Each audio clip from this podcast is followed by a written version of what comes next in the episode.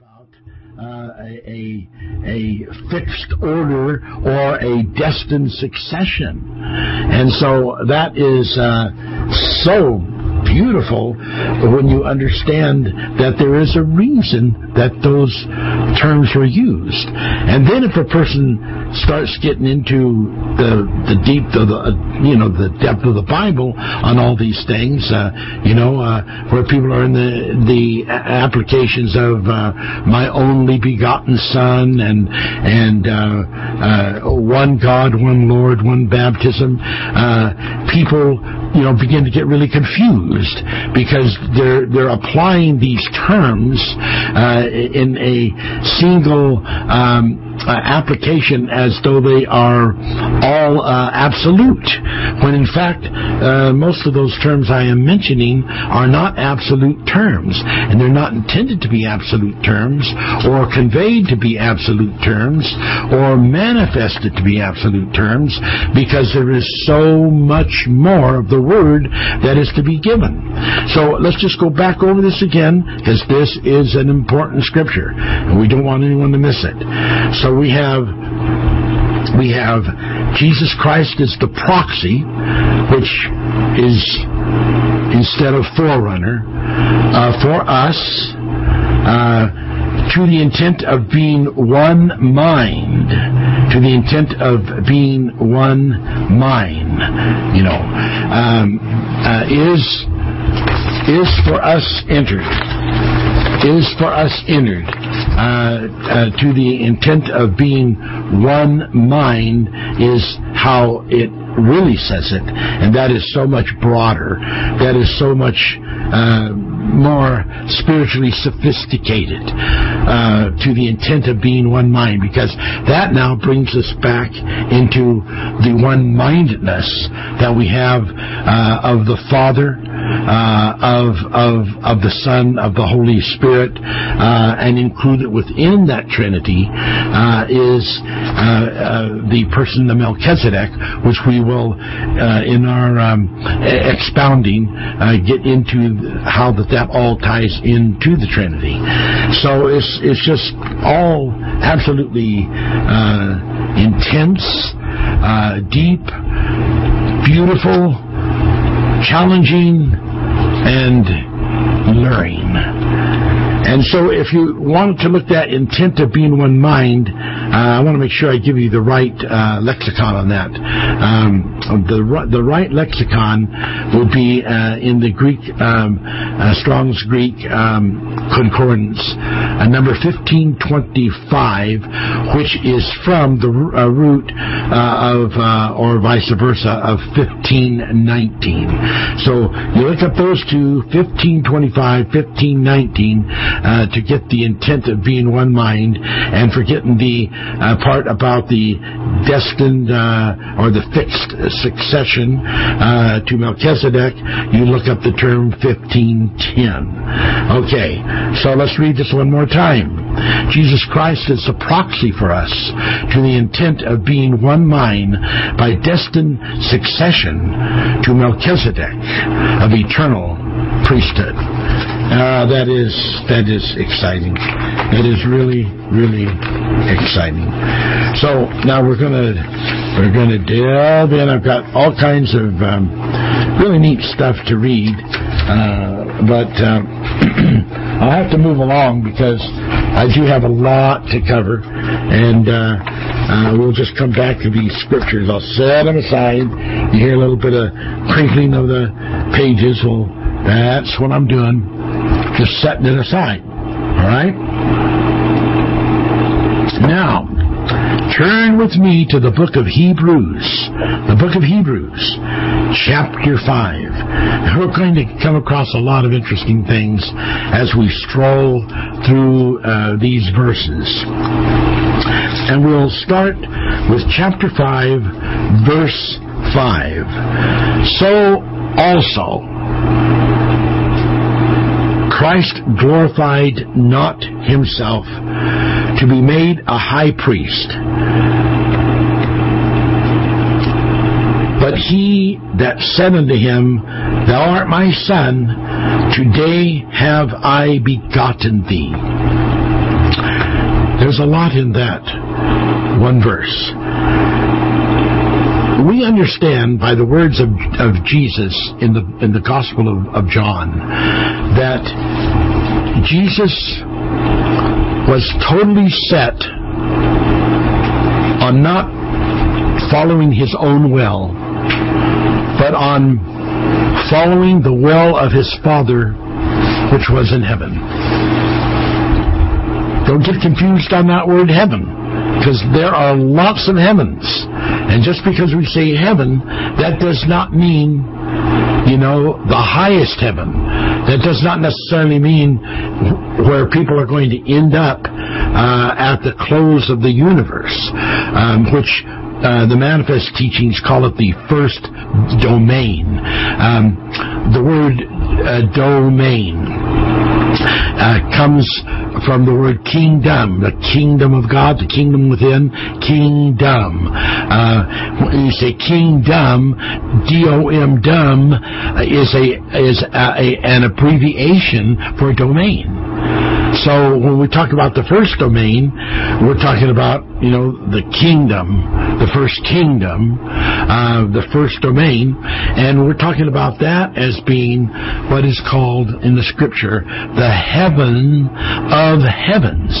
Um, there is there is the heaven uh, that is capital H, and then there are the many heavens that are not capitalized because they can be anything from like it describes in the first chapter of Genesis. It can just be the sky, which is uh, part of the earth environment. And then it, you can have uh, space that's called heavens, and then other planets and other star systems can have heavens.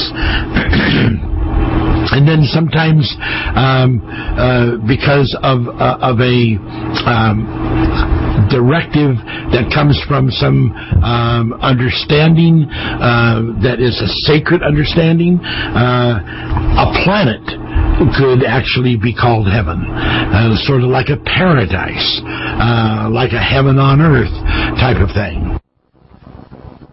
So.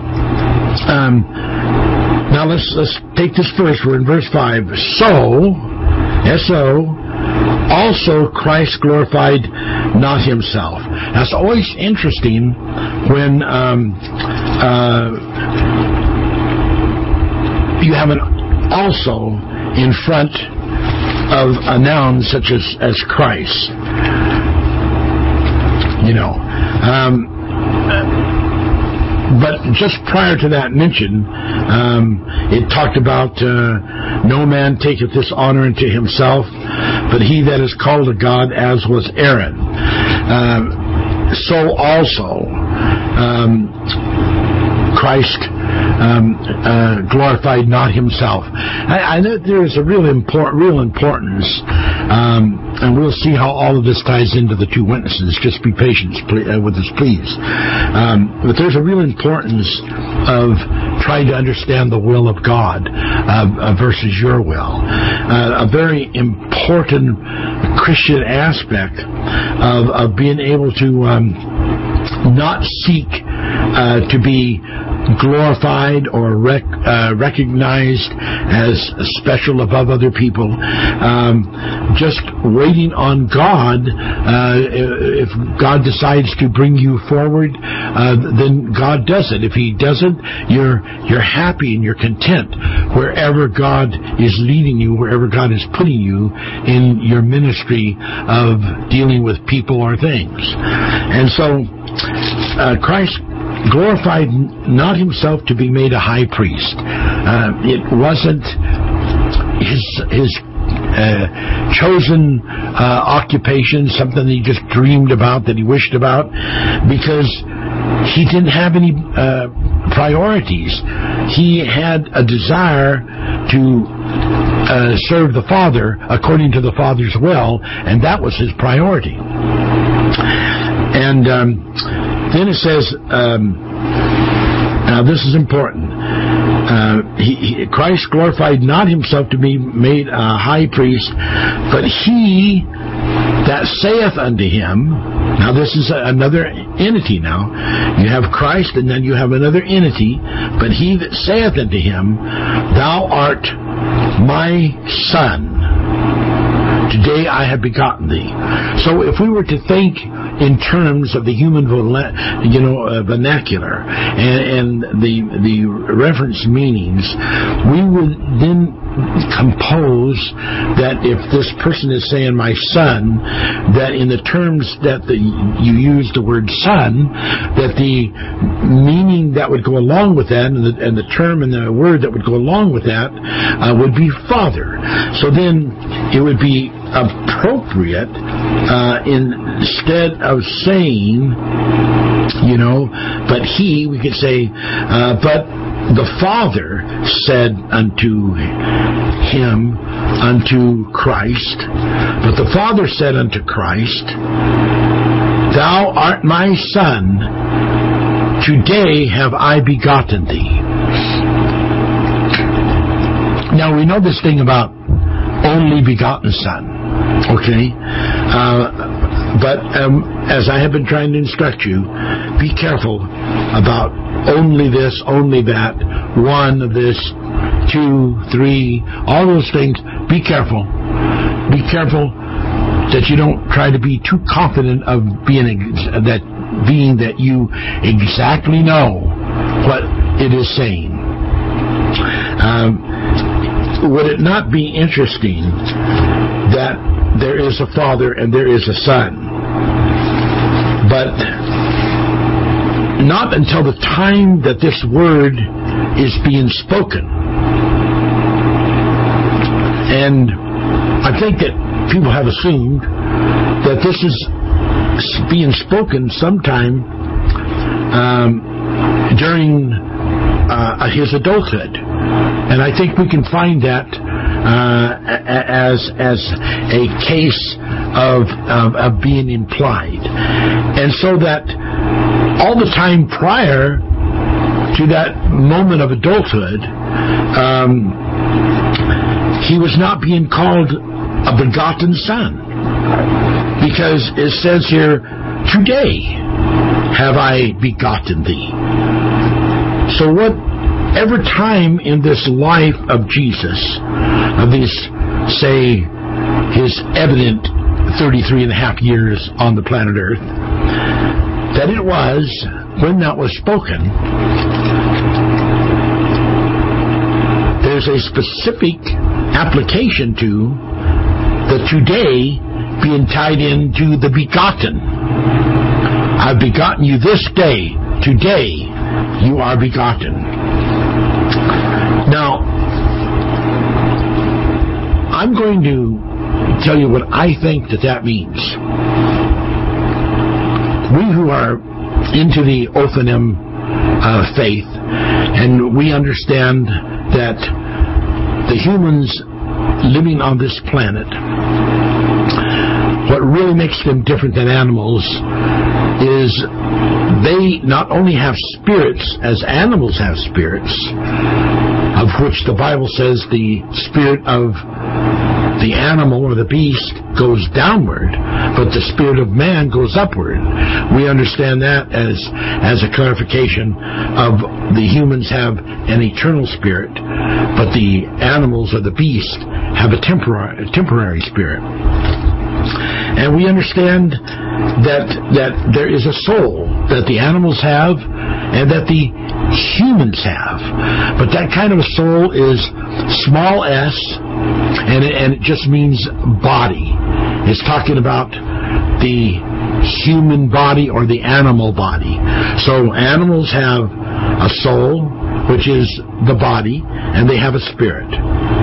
But what they do not have is a spirit soul, capital S, which is something entirely different than the soul body. And this spirit soul is a birthright. And this birthright is something that we all have because we pre existed being on this earth.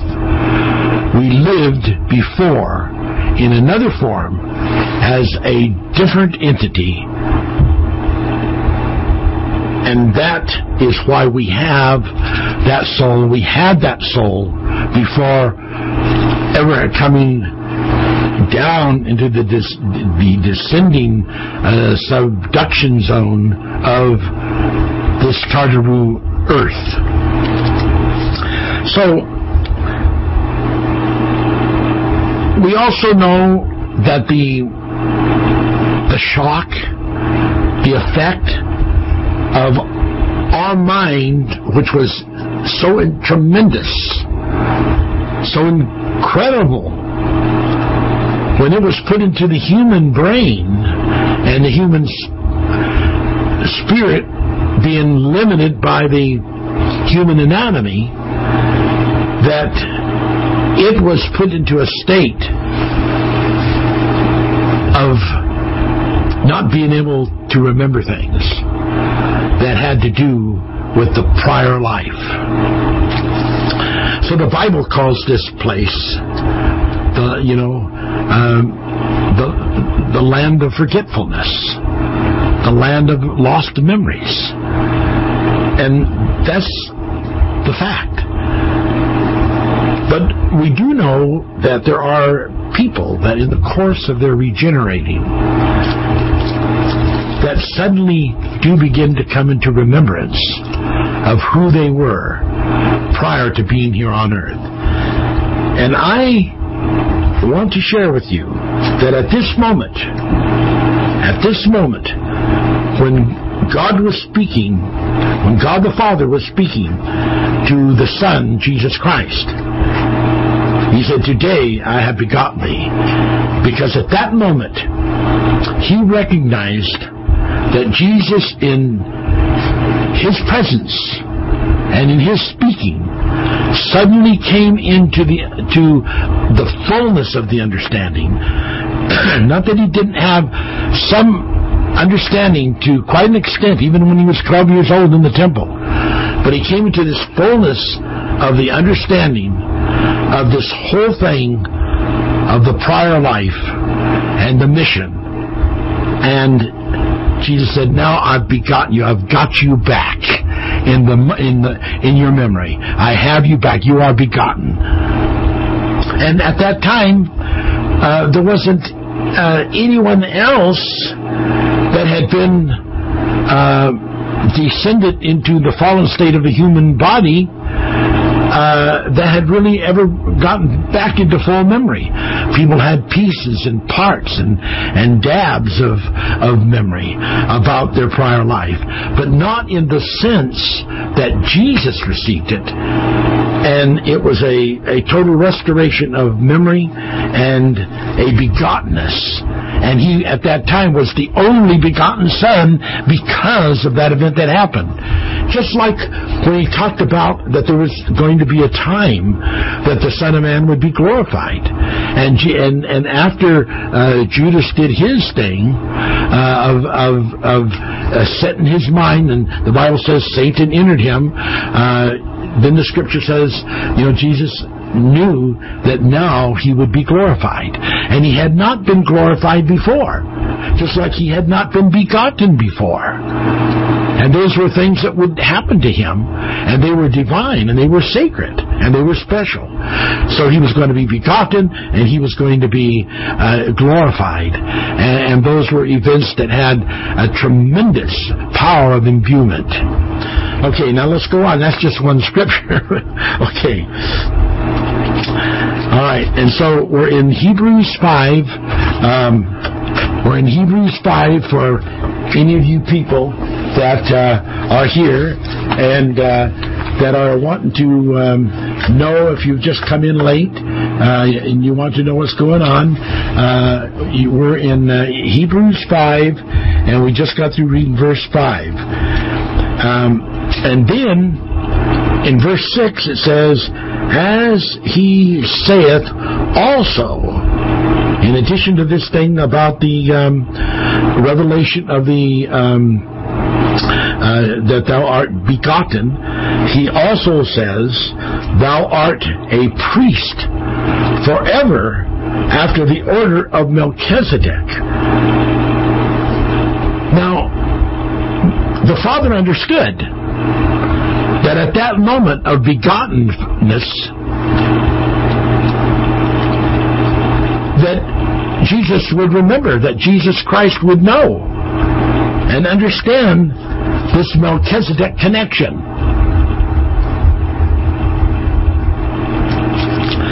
In the fullest sense. And then it sort of starts a new paragraph here and it says, and it's and, and and it's speaking about Jesus Christ. Now, how do we know that it's speaking about Jesus Christ? Well, we have to read a little bit of the verses uh, to identify whether it's talking about Melchizedek or, or Jesus Christ. But when we read contextually from verse uh, seven, and we read uh, contextually. Um, like in verse 8, though he were a son, yet he learned obedience. And verse 9, and being made perfect, he became the author of eternal salvation. And then we know that the context here is talking about Jesus Christ. Then we know that. Okay? okay. So, now that we know that it's about Jesus Christ, let's read it because this is quite a revealing uh, uh, number of verses, and there's nothing quite like it anywhere else in the Bible. Speaking about Jesus, showing his humanness, his mortal side. Uh, Jesus, who in the days of his flesh, when he had offered up prayers and supplications with strong crying and tears unto him, the Father, who was able to save him. Now, we're being told here that being the only begotten Son and being on this mission, even as a priest, wasn't just a piece of cake. It had a lot of difficulty to it. It had the whole thing of overcoming human emotions.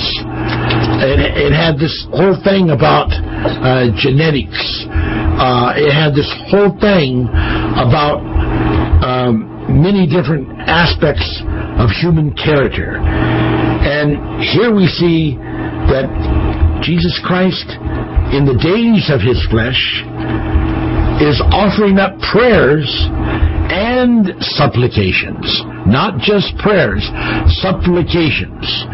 So, supplications are like, instead of just a prayer for God to help me or, or, um, or praying for someone else for their deliverance. Uh, supplication is sort of like a presentation uh, and and uh, a, um, a, a promise of the intent of the person uh, that if God would hear the prayers, uh, this is what they want to do to use their life for or want to to put their energy onto. And he, and he says supplications with strong crying and tears.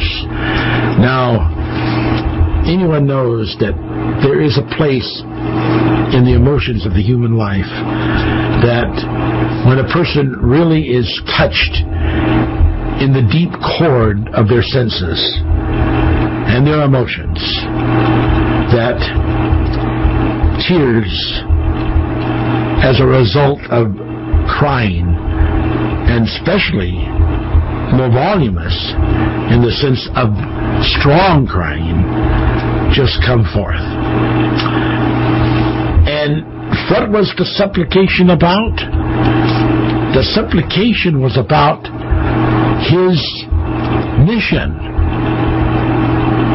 his dedication, his destiny. Because his destiny was to become a savior. But how could he become a savior if he himself was not saved?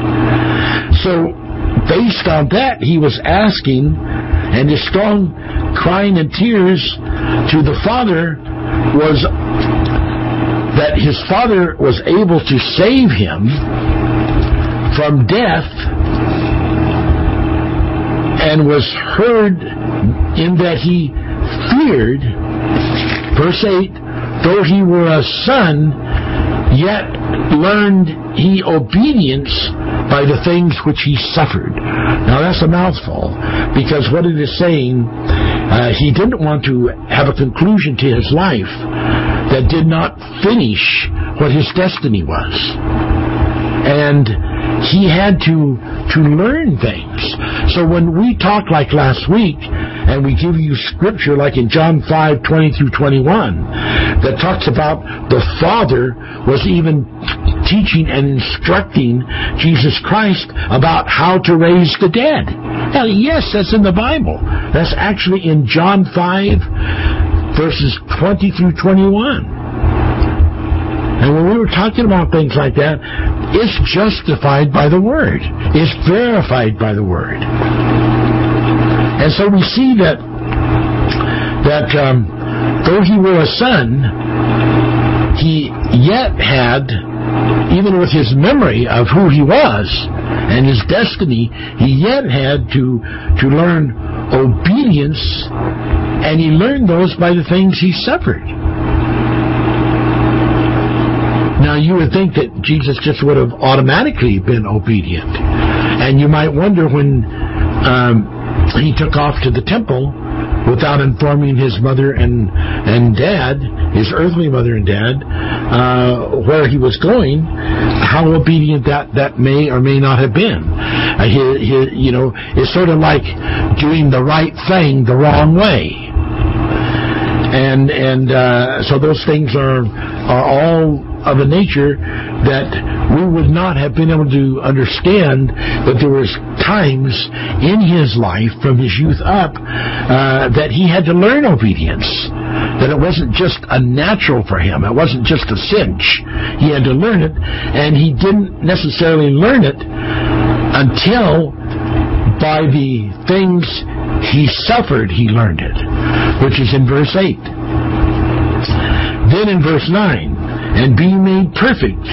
Now, perfect doesn't mean the perfect ultimate perfection. There are many different levels of perfection. And you cannot become ultimately perfect in the human body. Because the Bible says that flesh and blood cannot inherit the kingdom of heaven.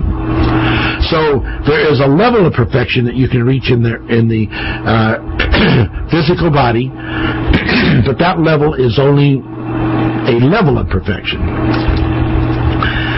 And being made perfect, he became the author of eternal salvation unto all of them that obey him. And of course, we know that the very word um, Jesus uh, means salvation. And we know that the word salvation is tied into the word salvage.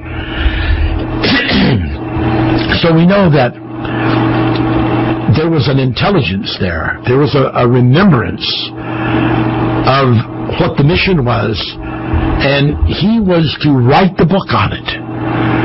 He was to write the book. He was to be the author of it. And, and this salvation was to include, incorporate the salvage of those who had fallen and were failed messengers living in human bodies, absence of their divine memories, living in the land, the land of forgetfulness. And then after having said that, verse 9, and being made perfect, he became the author of eternal salvation unto all them that obey him, called of God a high priest after the order of Melchizedek. And I want you to get this verse. This next verse is very important. Very important. I, I, have to read verse 10 again. Called of God a high priest after the order of Melchizedek. Melchizedek, what a name. Of whom? Of whom who? Of whom Melchizedek of whom We have many things to say regarding Melchizedek. We have many things to say that are hard, are difficult to be uttered, seeing you are dull of hearing. Now he's writing to some believers. He's writing to a church group. But that doesn't mean that they are not dull of hearing. They obviously were dull of hearing. And he was saying, oh, there's so many things to say. So many things. Now, there's a whole bunch of things that Paul does write and does say. And we're going to go right on through like uh, a good part of chapter 7. But we have to take it for granted that he doesn't say, I have many things to say, and it's hard to be uttered and very difficult to say them because of your hard of hearing. We have to probably conclude from that that he does not address all of the things, but only a part of them, because he is recognizing that they have a problem being able to hear and to accept or understand or all of those things. And, and using the wisdom that would come along with that knowledge of knowing the state of people, he would, he would uh, deal with it accordingly. And then here's another a word, uh, a causation word Another word, for, for, or like because, when for the time you ought to be teachers, you have need that one teach you again, which be the first principles of the oracles of God and are become such as have need of milk and not strong meat. Now, this is the incredible thing that uh, comes up later in the next chapter that is so important. And you need to take note that I am uh, crossing that uh, subject bridge right now because he said, um, you know, he said, uh, you should be teachers, but you're not teachers. How come? Why are you not teachers? Well, the reason some of these people uh, had not become teachers is because in the workshops that they were attending, or and I don't want to name any names, we're not into that, but whatever they were doing, they were just into a repeating episode. If it was third grade, they were just staying in third grade, not going beyond it. And there is something about uh, just reiterating uh, the same level of uh, knowledge and not graduating and going on uh, that actually begins to dull that knowledge because uh, you lose the first interest that you were inspired with when you heard the new uh, teaching and the new knowledge, and you, wow, that's exciting, and and and you know it it it, it prepped you up. But after you keep hearing it and hearing it and hearing it, uh, it you lose the interest, and, and it becomes dull. And this is what was happening to them. And so he says in verse 12, uh, we're in the book of Hebrews, chapter 5, verse 12, for any of you people that are coming on a little later here. Hebrews chapter 5, verse 12, for when for the time you ought to be teachers, you have need that one teach you again which be the first principles of the oracles of God, and are become such as have need of milk and not of strong meat. So it's sort of like a going backwards. They went backwards to needing milk because they had lost the sacred edge. They had lost the the allurement of the oracle. It says, for, for because everyone that uses milk is unskillful in the word of righteousness, for he is a babe. Now, we love babies. We love children. Babies are beautiful and they're sweet. But if you had a child, a baby, and you were a young person, maybe a, a, even a, a, still a teenager or just a little past 20. And after 10 years, your baby was still a baby. Still needing diaper changed.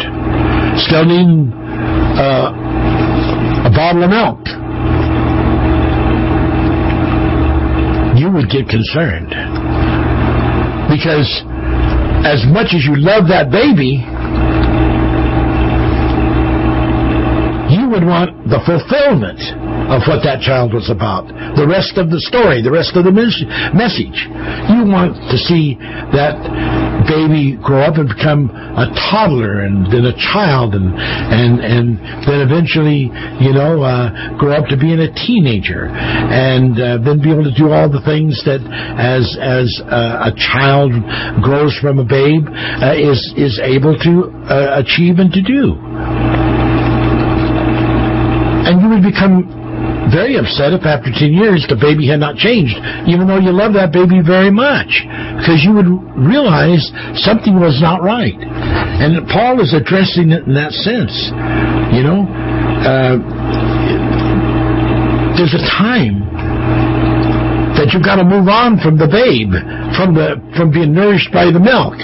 There's a time, verse 14, that you need to move into the strong meat that belongs to them of full age. There is an importance of moving into full age of the revelation of God, full age of the skillful things that belong to the teachings of the deep word. So it says, but strong meat belongeth to them. Now, I want you to get the use of that word belongeth. Ladies and gentlemen, my dear uh, friends who are listening here today, may I so stress this word that it has vibration in your mind. But strong meat belongeth to them that are of full age. This is your destiny. This is something that belongs to you. This is something that is your right to have. Don't ever get into a conclusion, regardless who tells you that, that you don't need to get into these deep things. Just keep into the simple Simon stuff. Because that's contrary to what the Bible teaches. The Bible makes it clear that you can't stay in milk, you can't stay a babe. But the deep word, the, the, the strong word, the strong meat belongs to you. It is your right. It is your destiny. It incorporates the very instructions that shows you the path to the Garden of Eden. It shows you the path to God.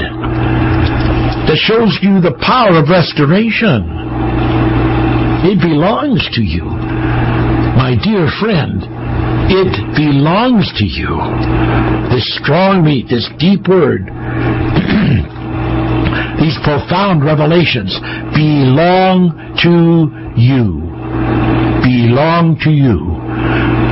They are your destiny, and it says it clearly right here. Let's read this again. Chapter 5 of Hebrews, verse 14.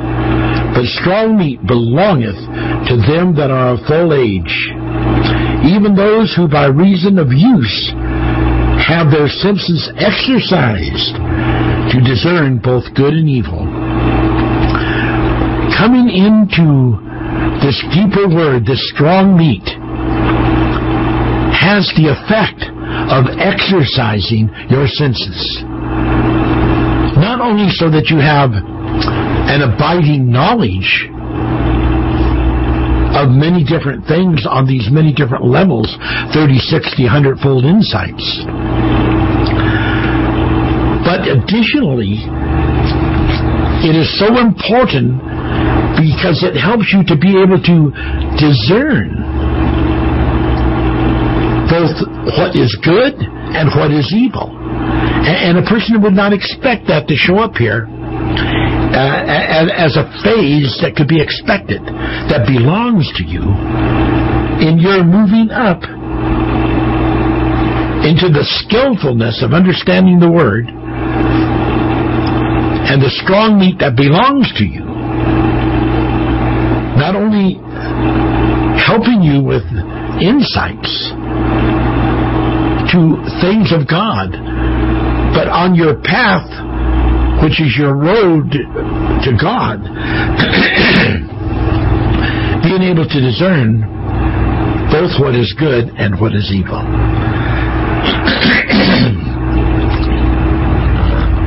All right. Now we're going to go right to um, chapter six of Hebrews. Now someone will say, "Now, are, are, are we are we talking on the, you know, the, the subject of the two witnesses?" Well, we certainly are. But one of the witnesses, as we taught in our other, um, you know, uh, teachings of uh, uh, on the broadcast, one of the witnesses was Melchizedek. So now we're singling out Melchizedek and we're wanting to expound upon this thing of Melchizedek because it is profound that you have that knowledge. Profound that you have that. So, here we go. Chapter 6, verse 1. Therefore, now, whenever you see words like that, when you see wor- words like for, therefore, um, those are very important words, and they have to do with causations, the cause, the reason. Therefore, therefore, what? We're not just starting anew here. Therefore, because of all these things that has just been written, that has just been read to you, that has just been taught to you, because of those things, therefore, leaving, leaving the principles of the doctrines of Christ. I tell you, I do believe that if you went to uh, if you went to the average if you went to the average society Call it a church, call it a meeting place, call it whatever you want. And they were into this thing about, you know, the simple type of teachings and all of that. Not moving on, just sort of reiterating. And you mentioned about you felt that you were to leave. Leave. L E A V E, leave the principles not just the minor minors, but you were to leave the principles of the doctrine of Christ.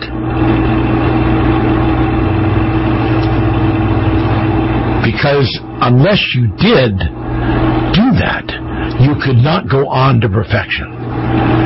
So, what do you think it means when, in the ninth verse of the fifth chapter of Hebrews, speaking of Jesus, and being made perfect, he became, became. Don't get the idea that he always was. He became the author of eternal salvation.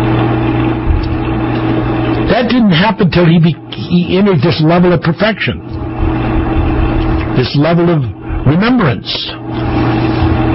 this level of obedience. Therefore, chapter 6, verse 1, Hebrews, leaving the principles of the doctrine of Christ, let us go on to perfection. When you put that into the the divide between the the abstract and the actuation in the figure like the figurative reality being the, the doctrines of, of principles by Jesus Christ. And then you put it into this abstract at first because it's a general word. And you don't really know what all is entailed in the meaning of that word. how much labor it represents, how many miles it represents, what the depth of it is, the measurement of it is. Let us go on to perfection, the word perfection. Now let's read this. This is so important. So important. And don't forget verse 11 of chapter 5. of whom I have many things to say. Uh, of Melchizedek, I have many things to say, but it's difficult for you to hear it. And why was it? Because they they had lost their their excitement, their drive, because they had just been into a repeat of the symbolistic things, and they were being cozy with it, not having to strain their brain, not having to even think about it, and they were becoming dull because they were losing interest without even understanding to the extent that they were losing interest. And because of that, it was preventing them from going on and leaving the milk and going in to the strong meat, which is the power of, of uh, teaching a person to be skillful so that your senses are exercised according to the 14th verse that we read, and you're able to know these things, plus being able to discern between good and evil. Now, therefore, because of all of those things, leaving the principles of the doctrines of Christ. Who, how many people are going to accept that? How many people are going to believe that? You say to them, you're going to have to leave the, the doctrines, you know, the, the principal doctrines of Jesus Christ. You're going to have to leave them. They're going to say, oh, get behind me, you devil. Get behind me, Satan. I wouldn't believe that for one minute. Well, Paul taught that. Oh, I, I don't believe Paul taught that. Paul wouldn't have taught, Paul wouldn't have taught something like that. Oh, really? Well, let's read something here in, in chapter 6. Therefore, leaving the principles of the doctrines of Christ. Let's go on to perfection. You can't get one with the other. You have to go on. Therefore, leaving the babyhood, let us become a man. And Paul brings that out in later scripture. You know, he he talks about you know uh, uh, laying aside those things that, that belong to the childish faith and becoming a man, putting away those toys. You have to move on to, to this spiritual manhood. All right. So it says, Therefore, leaving the principles of the doctrine of Christ, let us go on to perfection, not laying again the foundation of repentance from dead works and faith toward God. Let, let us just see the splintering effect of even if we use building or a, a foundation. If you lay a, a, a foundation of concrete and then instead of building your house on that foundation with the standard way of building. You decided to pour the foundation again, and you kept doing that. After a while, you'd be in a terrible uh, fix of not really being able to, to build a proper house. Because uh, you had a thing that in some ways is similar to cancer. Cancer gets in, into the cells and it just it, it starts ca- causing the cells instead of being able to differentiate their different orders to just keep repeating the one thing until they just have these clusters. Uh, you know, these these uh, something like a boil is you know it, it's a lump and it's just a repeat of the same thing. Uh, there's a cancer mentality uh, to just repeating things, and that in no way is putting anyone down uh, that has cancer. It's just explaining something that does happen to the body and something that does have a parallel uh, to this thing about not going on to perfection, uh, not heeding the call for the strong meat. So I said, you know, not laying again. He said, let's go on to perfection, but let's not lay again the foundation of repentance from dead works and a faith toward God. Now then he starts to explain, and this is the shocking, surprising thing, what these doctrines of Christ are that he's telling you to to to leave and and, and to lay aside. Of verse two chapter 6 of the doctrine of baptisms. You got the Holy Spirit baptism, you got the water baptism. Wow. You mean that's part of it? Saying leaving the principle of the doctrines of Christ includes the doctrines of the baptisms? Yes, once once you've been baptized in water, you don't need to be preached uh, to over and over again about the baptism. It's already happened to you. Once you've got the baptism of the Holy Spirit, you don't need to have that teaching again. You've already got it. You've already passed the goal. You've accomplished. And the laying on of hands. Wow. This could be the laying on of hands, you know, for even healing. It could be the laying on of hands for for anointing, uh, for the uh, presbytery, and the teaching of the resurrection. Yeah, but the resurrection hasn't even happened yet. Why would you not keep teaching on it? Because once you have been trained on the subject and you understand what it is, then you need to get finished with that subject and move on to the next. So the resurrection of the dead, there's a place that you need to go beyond that. And eternal judgment. Oh, whoa, wait a minute, that's, that's huge. That's, that's all the stuff that's going to happen in the future. Well, yes. Yes. But even that is part of the doctrines of Jesus Christ, uh, which the Scripture says, leaving the principles of the doctrines of Christ. Leaving them. It's not Jerry Lee that is saying this. It's this Bible that is teaching it. So, so don't get angry at me. Understand, it's the Bible that's teaching it. And the doctrine of baptisms and the laying on of hands and the resurrection of the dead and eternal judgment.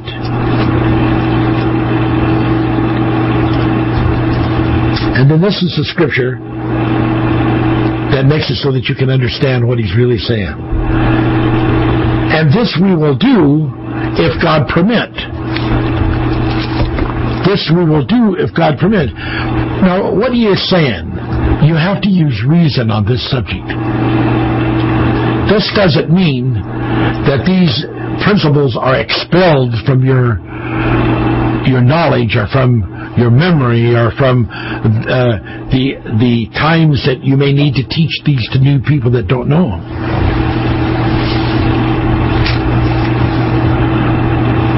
But it does mean that there are reasons why God might not permit a person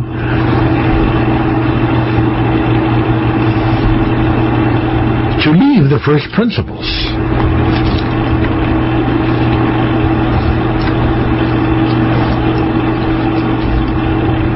We're going to get into some heavy stuff here. It's coming up here. It's heavy. And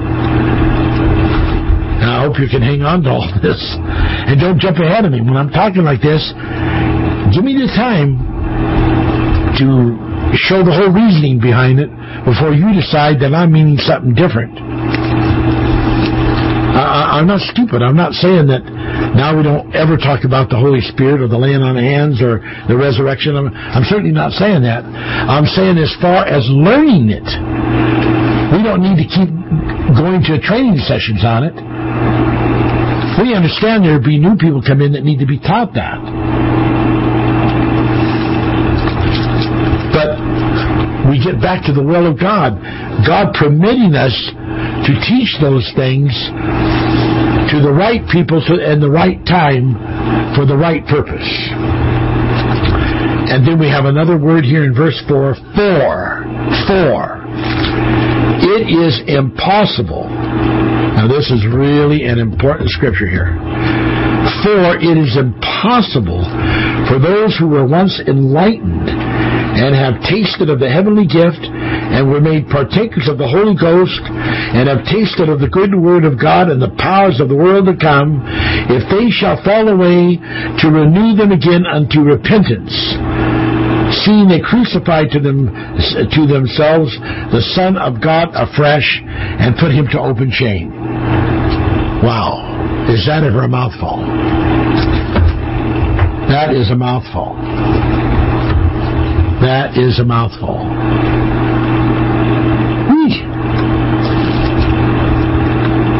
For it is impossible for those who were once enlightened and have tasted of the heavenly gift and were made partakers of the Holy Ghost and have tasted the good word of God and the powers of the world to come, if they fall away, if they backslide, whatever you want to call it, to be able to renew them again by repentance, seeing they've crucified Christ afresh. Now, how do we believe this? Because if you believe it the way it seems to be saying it,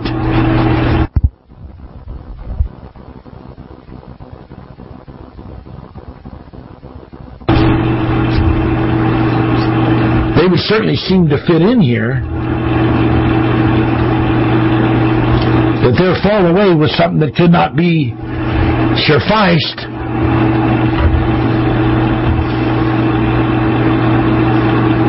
by repentance.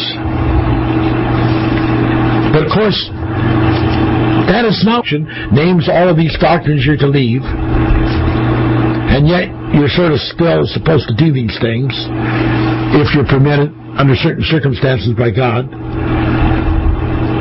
And now the culmination, and now the reasoning, and now the causation. For it's impossible for those who were once enlightened. What does this next statement in verse 4, 5, and 6 have to do with verse 1, 2, and 3? They would seem to not even be connected. They would seem to not even be connected. But they are connected. They are connected. And when you understand contextually how they are connected, it is so important. It is so important. What it is saying, there is a time that you have to leave these principles. You have to reach a point. If you're going to go on to perfection, you have to leave them in the sense not forsaking the doctrine, but forsaking the training. You have to have already accomplished that and have, and have learned and have been approved for it. And until you are approved of, of that, you can't then go on to the deeper word because if you go on to the deeper word, uh, you are not ready for it. Because, as it said in the 13th chapter, uh, everyone that uses milk is unskillful in the word of righteousness. And strong meat belongs to them that are of full age. So if you are not in those uh, um, uh, sequential uh, arrivals of, of knowledge, then you are are held back. You're, in a sense, forbidden to go forward because when you hear these strong uh, things, when you hear this deep word, it'll just turn you off, and it'll make you think that that is false because you are not ready for it and and and and you are also not approved for it. You, you need to be approved. You know, workman that needs not to be ashamed, rightly dividing the word of God. That's an approval that you need to have. Wow. And until you have that, then you're just not ready. And that's what it means. It doesn't mean that uh, you know, you get this chance, and if you goof up, you're done. You know, you can't apply this repentance again. It does not mean that. It does not say that. If that's the case, the scripture in Isaiah that says all Israel will be saved and, and the scriptures that say, come back to me uh, throughout the, the prophets would all be contra to this very verse. But it's telling and showing the importance of before we go on to these deep things, we need the spiritual approval uh, which will come as a witness inside of each person that you are ready, that you are hungry, that, that you are open to hear these deeper things uh, because you know they belong to you. They belong to you. Wow. Okay. Now, um, uh, let's uh, let's skip down to. Uh, I'm looking at, at, at the time here a little bit, and I'm just really stunned because uh, uh, I just I just I just have so much to share, and it's just so very important. Um, there's no way we're going to get done uh, today or probably even next week. This is probably going to end up being five different uh, sessions. Uh, but I'll tell you what, by the time you get through these five sessions, you are going to be up the road. You're going to know some things. Chapter 6, verse 13. And when God made promise to Abraham, because he could, because he could swear by no greater, he swore by himself. God made promise to Abraham, because he could swear by no greater, it doesn't mean, now this is tough, that there was not a greater, but there was no greater available. Because you've got the ultimate God who never leaves the first domain. And then you have the Father and the Son and the Holy Ghost, which are out here in the world doing ministry. Obviously have left the first domain. And that is so very, very important. And so there comes a time when even in your highest echelon of spirituality, um, you are called upon uh, to make a definite article type of statement. And I don't know that the right word is to say you swear it, but uh, to uh, be distinctive in characterizing its pronouncement would probably be a better spiritual way of saying it. And because it's so important, in this case, we're dealing with Abraham and the whole teaching of Abraham's bosom. And Abraham's bosom is going to be involved in the time, time and a half times that's going to carry on throughout the ages and the generations, all of the way uh, through uh, through seventy to eighty thousand generations of, of lifetimes, as it teaches it in the in the in the in the Bible in Psalms. Psalms 105 and Psalms 90. And so when you're looking at something that important, then you have to be sure that is characterized by the absolute distinction that it deserves and that you have the power to authorize that. And of course, that was the case. And then what was said was saying blessings, surely blessing, I will bless you. And multiplying, I will multiply you. There's two mentions here. One is blessing and the other is multiplying. And what it means is that there is a a, a, carry-on that is that is in continuation as a thing that God does. He is always blessing. He is always teaching the art of mental multiplication of knowledge and wisdom, and even of both spiritual and physical attributes.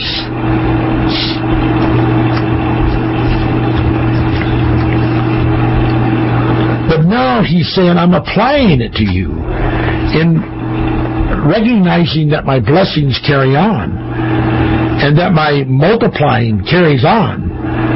I am applying it to you. And that is so beautiful, ladies and gentlemen. We know God heals. We know God saves through Jesus Christ. We know these things are actuated, that they actually literally happen. We've seen them happen to people. But there comes a time when you need those things to specifically and individually happen to you. You need to, to, to be the participant that gets the direct blessing, the participant that gets the direct multiplication of knowledge, of answers, of what to do, when to do, how to do. You need that personal uh, impartation. And we need to understand that. Wow. And then it goes on. And so after he, meaning Abraham, had patiently endured, and Jesus said, He that endureth unto the end, the same shall be saved. He obtained the promise. For men verily swear by the greater, and an oath for confirmation is to them an end of all strife, wherein God, this is verse 17 of chapter, of chapter 6, wherein God willingly more abundantly to show unto the heirs of promise the immutability of his counsel, confirmed it by an oath, that by two immutable things, one being the blessings, two being the multiplying, that it was impossible for God to lie. That once God had made a direct promise to you individually, that it was sealed. Regardless of you, regardless of circumstances, regardless of anything that could ever happen, once God has declared that's going to be a blessing to you and a multiplication upon you, that is where the fulfillment of that scripture that says, it's an incredible, wondrous scripture. It tells us that that our gifts that we get are without repentance. Once we have been designated and anointed for a ministry, for a gift of anointing, it is an indelible thing. God is going to get that to you, and you can see all kinds of cases in the Bible in which uh, David and, and, and Solomon and different ones were promised things, and in spite of their errors and their sins and their iniquities, they had that promise upon them because God had promised it. And it says, because God cannot lie. That is part of the immutability of his counsel and his promise. And that's been confirmed by his oath of promise. Wow. Wow. It's the anchor of the soul, as it describes it in the 19th verse. So then it goes to verse 20. Whether the forerunner for us is entered. Now we're back to that verse we covered in the beginning. Even Jesus, you know, whether the, the proxy for us is entered. Even Jesus made a high priest. Even Jesus made a high priest to the intent of being one mind by destined succession to Melchizedek. Wow, end of chapter 6. Then we go to, to chapter 7. And we'll, we'll go into this a little bit. For this Melchizedek, notice the four, causation. For this Melchizedek, to whom you are re- referring to in the 20th chapter, verse of chapter 6, for, forever after the order of Melchizedek, for that Melchizedek is a king of Salem, which is the old word that was used for Jerusalem. Jerusalem, Jerusalem is the original name of the city, and it was it was, it was the location of that city on Mount Moriah, where there was this descendant city, not made by hand, that when Abraham left Ur, that he went looking for through Canaan, trying to find that city whose maker and foundations were of God. And he did find that city after he met Melchizedek. And there's scripture for that, but we don't have time to get into that right now. Wow. And so Abraham had a wonderful thing happen to him because he found Melchizedek. And Melchizedek was tied into this very broad, expansive opening of Abraham's mind and spirituality. And because of its incredible extent, Abraham did something that was amazing. For this Melchizedek, the order of Melchizedek, Melchizedek, priest of the Most High God, who met Abraham, Abraham who was returning from the slaughter of the kings, and he blessed him because he understood what his mission was about to restore his own family. To whom also Abraham gave a tenth of all to Melchizedek, who by interpretation is called the King of Righteousness, and after that the King of Salem, which is the King of Peace. Now, have the name Melchizedek. And someone say, well, Melchizedek just means Melchizedek. I know it doesn't. It means a whole lot more than that. By interpretation, the term in the name Melchizedek means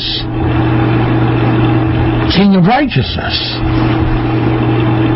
By interpretation, the name Melchizedek means King of Salem, King of Jerusalem. But Salem was that ancient city of God that came down like a crystal pyramid. By interpretation, Melchizedek means King of Father, or pardon me, King of Peace. By Melchizedek, the interpretation means without father, without mother, without descent. Having neither beginning of days nor end of life, but made like the Son of God, or but or like the Son of God, abideth the priest continuously. Now, this is a very important verse, and I need to explain this. I want to at least get through a little of this stuff before we put this off till next week. First off, Abraham was paying tithes. and Abraham, of course, was the father in, in his bowels, the, the Bible teaches, of Levi. And um, in fact, the Bible says that that um, in the fifth verse, uh, um, you know that uh, and and so forth. Yeah, in the fifth verse it says um, that that Levi was in the loins of Abraham. Uh, to get the fullness of that, you have to read probably a little bit more on. But this thing of tithing through Moses' ministry was to become a thing that happened by the 11 tribes who were brothers of each other and brothers of, of, the, of, of Levi, but were to, by the designation of Levi and their office of ministry, to give them a tenth. And so it was something that was that was in a sense sacred and reserved for the Levitical priesthood. But this particular priesthood, which was an everlasting priesthood, was recognized right then on that time, at that day, by Abraham, that it was greater than anything that was in, in the charts to come forth as far as the Levitical priesthood. He understood it was greater than that, and he paid tithes to this this name, this incredible, mysterious name Melchizedek, which when you begin to interpret it, can mean King of Righteousness, King of Salem, King of Peace, without father, without mother, without descent, having neither beginning of days nor end of life. Now, what what is that talking about? What is that talking about? What that's talking about is that Melchizedek was not any part of the offspring of Abraham.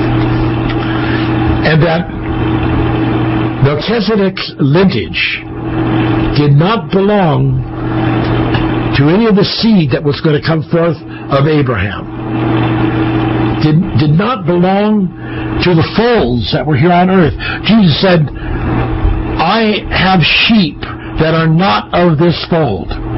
He was talking about a group that were not part of the Abrahamic seed, of which that Abrahamic seed was to involve offspring that, that was involved with, the, with like the world. But this person was involved with some other sheep. And there was no genetics. There was no fathering. There, there was no uh, mother, no, no uh, descent uh, into uh, that uh, uh, life of, of days and, and end of life. but it had a continuum of eternal priesthood which was equal to what was also given to Jesus Christ. And that alone is an incredible revelation because it's a revelation of this other fold. Sheep of the other fold. The, the Enochs, we call them, that were taken up, that were taken up to, to uh, the Father's house. And, and Jesus understood that. He came into the memory and he understood it. And he said that the day is coming when I will send my angels. After all of this the, the, time has passed and, and it's time for the end of things. I will send my angels and they will go to the four corners of the world and that means to the four kinds of humankind, not just the, the uh, spiritual Israel or physical Israel, but to the four corners, to the four winds, to, to, to the four rivers, uh, to the four kinds of humankinds on the planet. And I'll send my angels and they will draw these people that are going to be uh, saved, uh, and and uh, they're going they're going to uh, some people call it rapture. They're going to rapture them away. Of course, most people don't even understand that subject of rapture. They don't have it right at all. But Jesus said that's going to happen, and it's going to happen just like it happened in the days of Noah. This wasn't the first time that there was a gathering, uh, the, the, first time that uh, the angels were sent to, to draw up uh, and save people. It happened before. It happened in the days of Noah. And that's right. And that's when the sons of Enoch, including Melchizedek, who was alive in the year of the flood, were taken up to the Father's house where Jesus says, I'm going back to, I'm going to the Father's house. It's a physical place. It's not the heaven of heavens. Wow. Wow.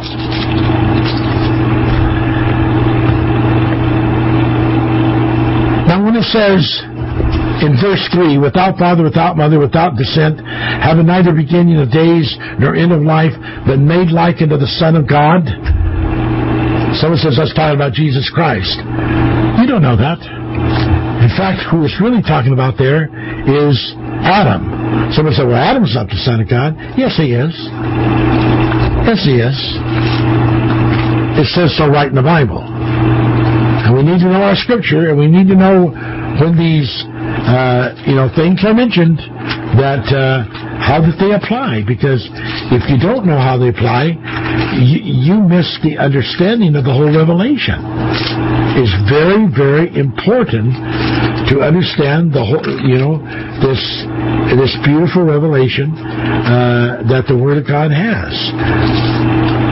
And so, if in the third chapter of the book of Luke and the 38th verse, it says, in the lineage leading to Mary to Christ, which was the son of Enos, which Enos, which was the son of Seth, which was the son of Adam, which was the son of God. Adam was the son of God. The son of God. So we understand that it was Christ who, in the Sabbath, breathed the soul into to Adam, sold Adam. And so even when you talk of of the one being Adam, you are also talking of the two being Jesus Christ, who sold him, but not in the name Jesus Christ, which was the name of a of a physical uh, individual, uh, but in the name of the same soul spirit of that person. Wow. Verse 4. Now consider how great this man was. That is a challenge to you and to me and to everyone. And is, is, is being said that we need to do that. Now consider how great, how great this man Melchizedek was, under whom even the patriot, as great as Abraham was, gave a tenth of the spoils. And verily they that are the sons of Levi, who receive the office of the priesthood, have a commandment to take tithes of the people according to the law,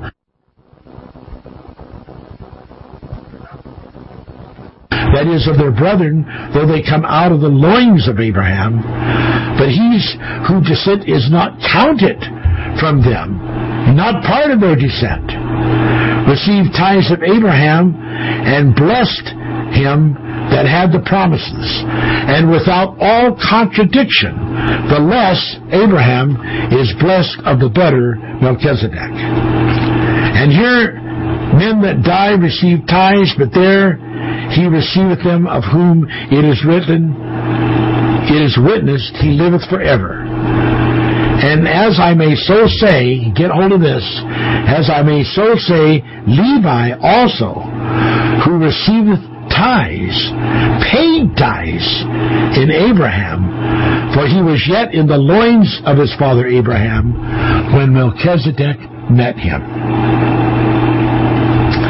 If therefore perfection were by the Levitical priesthood, after the order of Melchizedek, and not be called after the order of Aaron, for the priesthood being changed, there is made of necessity a change of the law. Wow. For he of whom these things are spoken pertaineth to another tribe for after for that after the similitude of Melchizedek there rises another priest who is made not after the law of carnal commandments, but after the power of an endless life. For he testifieth, Thou art a priest forever after the order of Melchizedek. And you know what? I'm going to stop there. We're going to have to continue next week. There is so much more to say and to teach you about Melchizedek and some incredible teachings. But I think all these things that I've given you today are very important. And for you people that are interested in the Melchizedek mind, in the Melchizedek nation, in the Melchizedek covenant, in the understanding of of all of these things, how important they are, how that when in 2 Corinthians 13.1 it says, uh, in the mouth of two or three witnesses, that God will verify every word. And interesting, it's not in the mouths of two or three witnesses or in the testimonies of two or three witnesses. It's the singular mouth and the singular testimony, depending on which version you're reading. And there's three witnesses that are involved in the reference of that one singular word. And by these things, we're just beginning to see the mergings. How that even when we're talking about a man and a wife. Ephesians 5:31 says a wife and and they the man and the wife and they two shall be one flesh. Two become one. And two can become three, but not in the same ses- session or sense that it's saying there, but in a spiritual sense. Wow. Oh, there's much more.